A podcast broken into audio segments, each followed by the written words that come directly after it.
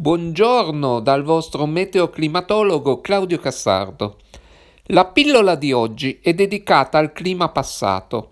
In particolare prendo spunto da un articolo pubblicato da poco a firma del ricercatore australiano Cooper e altri coautori sulle variazioni avvenute durante l'ultima glaciazione, che sta facendo discutere molto per raccontarvi qualcosa su cosa è successo in tale periodo. Poi alla fine torneremo su questa pubblicazione. Com'era la Terra nell'ultimo periodo glaciale, cioè tra 20.000 e 90.000 anni fa? La disposizione dei continenti non era molto diversa da oggi, ma c'era molto ghiaccio che ricopriva tutte le terre emerse. Ad esempio, nell'emisfero nord c'era tutto il Nord America ricoperto da ghiaccio, con spessori che sul Canada e parte degli Stati Uniti potevano essere anche di 1-3 km.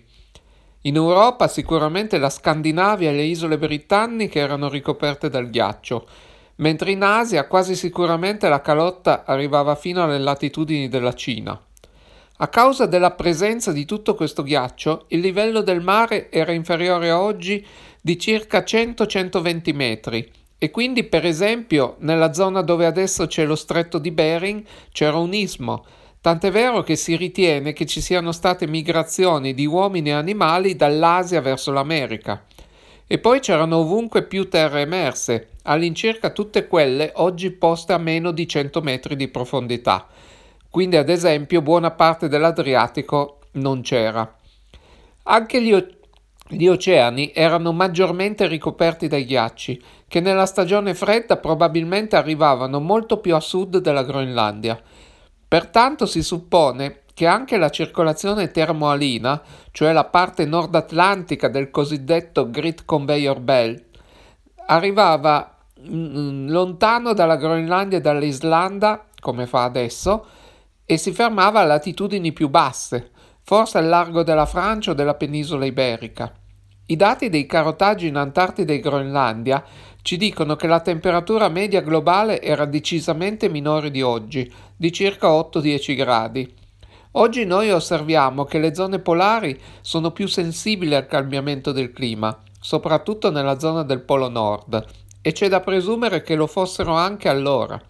Inoltre, con una temperatura inferiore, l'atmosfera terrestre era più secca, pioveva e nevicava di meno e quindi c'erano più polveri in sospensione nell'atmosfera. Per avere un maggiore dettaglio relativo a cosa è successo nel nostro emisfero, possiamo guardare il paragone tra le ricostruzioni di temperatura fatte con i carotaggi effettuati in Antartide e in Groenlandia. Come si può ricostruire la temperatura nel passato estraendo in queste zone un cilindro di ghiaccio? Per capirlo bisogna innanzitutto pensare che nelle zone vicine ai poli praticamente non piove mai, cade soltanto neve, ma ne cade pochissima. In certe zone dell'Antartide ne cade solo un centimetro all'anno in media. Praticamente cadono meno precipitazioni lì che nel deserto del Sahara Spostandosi dai poli le precipitazioni aumentano, ma anche in Groenlandia, soprattutto nelle parti settentrionale e centrale, le precipitazioni nevose assombano solo a una decina di centimetri all'anno, in media. Però se le temperature rimangono sempre sotto zero, questa neve può accumularsi anno dopo anno, compattandosi poi in ghiaccio e raggiungere quindi spessori chilometrici.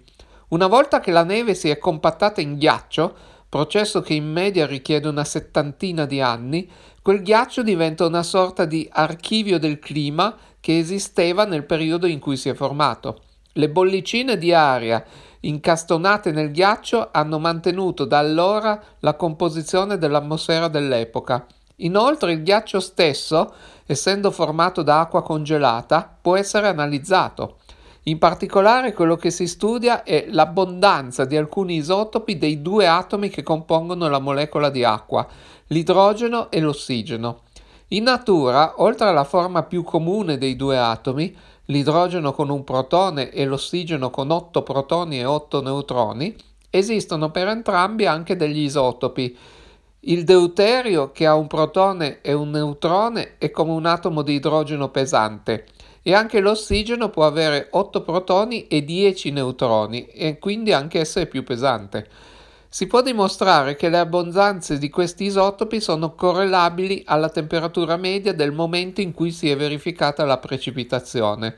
Il discorso però è troppo complesso per parlarne in questo audio. Quindi se uno seziona a fettine il cilindro di ghiaccio estratto e analizza le fettine, può risalire alla temperatura media dell'area in cui si sono originate le precipitazioni avvenute in Antartide o in Groenlandia e anche alla composizione dell'atmosfera in quel momento. Si tratta di tantissima informazione. Questi carotaggi sono stati effettuati sia in Antartide che in Groenlandia e hanno permesso di poter ricostruire quasi 100.000 anni nel passato, esperimenti GRIP in Groenlandia, e più ancora in Antartide. Il fondo della carota estratta nella base russa di Vostok risale a 400.000 anni fa circa mentre quella estratta nella base italo-francese Concordia nel corso del progetto europeo Epica ha permesso di ricostruire addirittura gli ultimi 800.000 anni. Pensate che tutte e tre le carote avevano uno spessore complessivo di 3 km circa. Come mai questa differenza nei periodi ricostruiti? Dipende tutto da quanta neve cade. Dove nevica di più, la neve si accumula più in fretta e siccome lo spessore del ghiaccio non può diventare eccessivo, perché il ghiaccio è un fluido e quindi tende sia molto lentamente a scorrere verso valle e poi verso l'oceano, ecco che le parti più antiche, laddove nevica di più, sono fluite via. Detto questo, dal momento che gli ultimi 100.000 anni sono in comune tra i tre siti, Grip, Vostok ed Epica, è interessante confrontarli fra loro. Il primo confronto lo si può fare tra le due carote antartiche, Vostok ed Epica, nel periodo comune, e quello che si vede indica che i segnali di molte variabili sono pressoché equivalenti, con piccole differenze assimilabili a errori strumentali. Questo rafforza la metodologia di indagine. Invece il paragone degli ultimi 100.000 anni tra Antartide e Groenlandia rivela maggiori differenze. In particolare, in Groenlandia si osserva una maggiore instabilità climatica su scala millenaria durante l'ultima era glaciale, con l'evidenza di frequenti e ampie variazioni climatiche di breve durata ma grande ampiezza, anche più di 8 gradi, che sono stati chiamati eventi di Dansgaard-Esker. Si contano 25 oscillazioni più o meno ampie e c'è evidenza che spesso si sono avute variazioni termiche molto rapide in periodi molto brevi, anche inferiori al decennio. In paragone, le ricostruzioni antartiche rivelano fluttuazioni molto più modeste, tra 1 e 3 gradi, e spesso in opposizione di fase rispetto a quelle antartiche, tanto che qualche scienziato parla di oscillazioni termiche ad altalena tra i due poli. Non è ancora del tutto chiara la causa che ha generato e amplificato queste variazioni nella Groenlandia e presumibilmente in tutto il nostro emisfero, o quantomeno nel Nord Atlantico. Le ipotesi tirano in ballo la variazione della circolazione oceanica nel Nord Atlantico, oppure l'instabilità delle piattaforme glaciali continentali, specialmente quella nordamericana. Questo meccanismo è considerato il più accreditato per spiegare l'ultima grande fluttuazione climatica avvenuta circa 12.800 anni fa e nota con il nome di Younger Dryas, che per un millennio portò temperature nuovamente glaciali 2000 anni dopo il termine dell'ultima glaciazione, cioè circa 15.000 anni fa. Si ritiene infatti che l'acqua prodotta dalla fusione delle calotte glaciali nell'America settentrionale si sia riversata nell'Oceano Atlantico settentrionale attraverso il fiume St. Lawrence, riducendo così la salinità delle acque nord-atlantiche e quindi bloccando o riducendo fortemente lo sprofondamento dell'acqua nel Nord Atlantico, che è uno dei motori principali della circolazione termoalina è quindi possibile che meccanismi simili abbiano agito anche per tutto il periodo dell'ultima glaciazione e forse anche di quelle precedenti. Ora torniamo alla pubblicazione di Cooper. Che cosa ha scoperto il suo team? 42.000 anni fa si è verificata un'inversione dei poli magnetici della Terra, denominata escursione di Lachamp dal nome di un villaggio dove se ne è scoperta l'evidenza, nel massiccio centrale della Francia. Questo fenomeno è avvenuto diverse volte nel passato, ma in quell'occasione parebbe essere stato più intenso del solito e inoltre ha coinciso anche con una variazione nel comportamento del nostro Sole, più debole e instabile del solito. Infatti, quando i poli magnetici si invertono, per un po' di tempo il campo magnetico terrestre si attenua, per cui la nostra atmosfera non è più protetta dal vento solare, cioè dal flusso di particelle che proviene dalla nostra stella.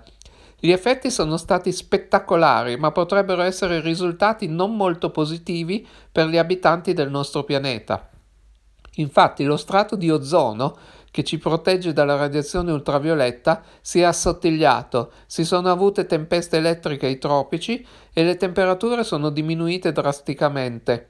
Questo parebbe spiegare perché diversi animali si sono estinti in quel periodo e non dimentichiamo che anche gli uomini di Neanderthal sono spariti. Ma non era chiaro se questo fenomeno aveva avuto un impatto sul clima e sulla vita sul pianeta e se sì quanto grande era stato. Lo studio di Cooper ha analizzato gli antichi alberi cauri della Nuova Zelanda, conservati nelle torbiere e in altri sedimenti per più di 40.000 anni, analizzando negli anelli di crescita. Lo studio, anche grazie all'aiuto di simulazioni modellistiche, ha permesso di dimostrare che l'effetto combinato del debole campo magnetico e del Sole poco attivo ma instabile, con molti brillamenti, ha prodotto variazioni significative del clima a scala globale, con ripercussioni molto forti anche a scala locale. Gli autori ipotizzano che le estinzioni siano state causate anche dai cambiamenti climatici e che gli alti livelli di radiazione ultravioletta abbiano indotto i primi esseri umani a cercare rifugio nelle grotte, fatto questo che secondo loro spiegherebbe l'apparente improvvisa fioritura dell'arte rupestre in tutto il mondo proprio 42.000 anni fa. L'ipotesi è certamente suggestiva. Tuttavia questa pubblicazione, anche se appena uscita, sta già facendo discutere i climatologi nel mondo. La ricostruzione della diminuzione della concentrazione di ozono stratosferico simulata, infatti, sarebbe inferiore a quella avvenuta di recente negli anni Ottanta del secolo scorso, il famigerato buco dell'ozono, e quest'ultima non ha prodotto cambiamenti climatici significativi. Inoltre ci si deve ricordare che nella fase centrale dell'ultima era glaciale eh, ci sono state eh, forti variabilità, abbiamo parlato degli eventi Dansgaard-Ösgard in precedenza. In fondo la ricostruzione delle variazioni climatiche dai carotaggi in Groenlandia e anche quelli antartici non mostra situazioni significativamente diverse 42.000 anni fa rispetto ai millenni che hanno preceduto o seguito tale epoca. Certo, potrebbe essere possibile che ci siano stati ulteriori meccanismi non ancora noti che abbiano amplificato tali variazioni, ma non si comprende allora quali altri effetti abbiano causato le variazioni simili osservate nell'ultimo periodo glaciale, talora anche maggiori, come avvenuto circa 70.000 anni fa. Ecco, questo è un altro esempio del fatto che la scienza procede sempre a piccoli passi. Ogni nuova scoperta aggiunge una nuova piastrella al pavimento, ma per vedere bene tutto il pavimento ne servono moltissime. Bene, con questa considerazione vi saluto e ci risentiamo alla prossima pillola.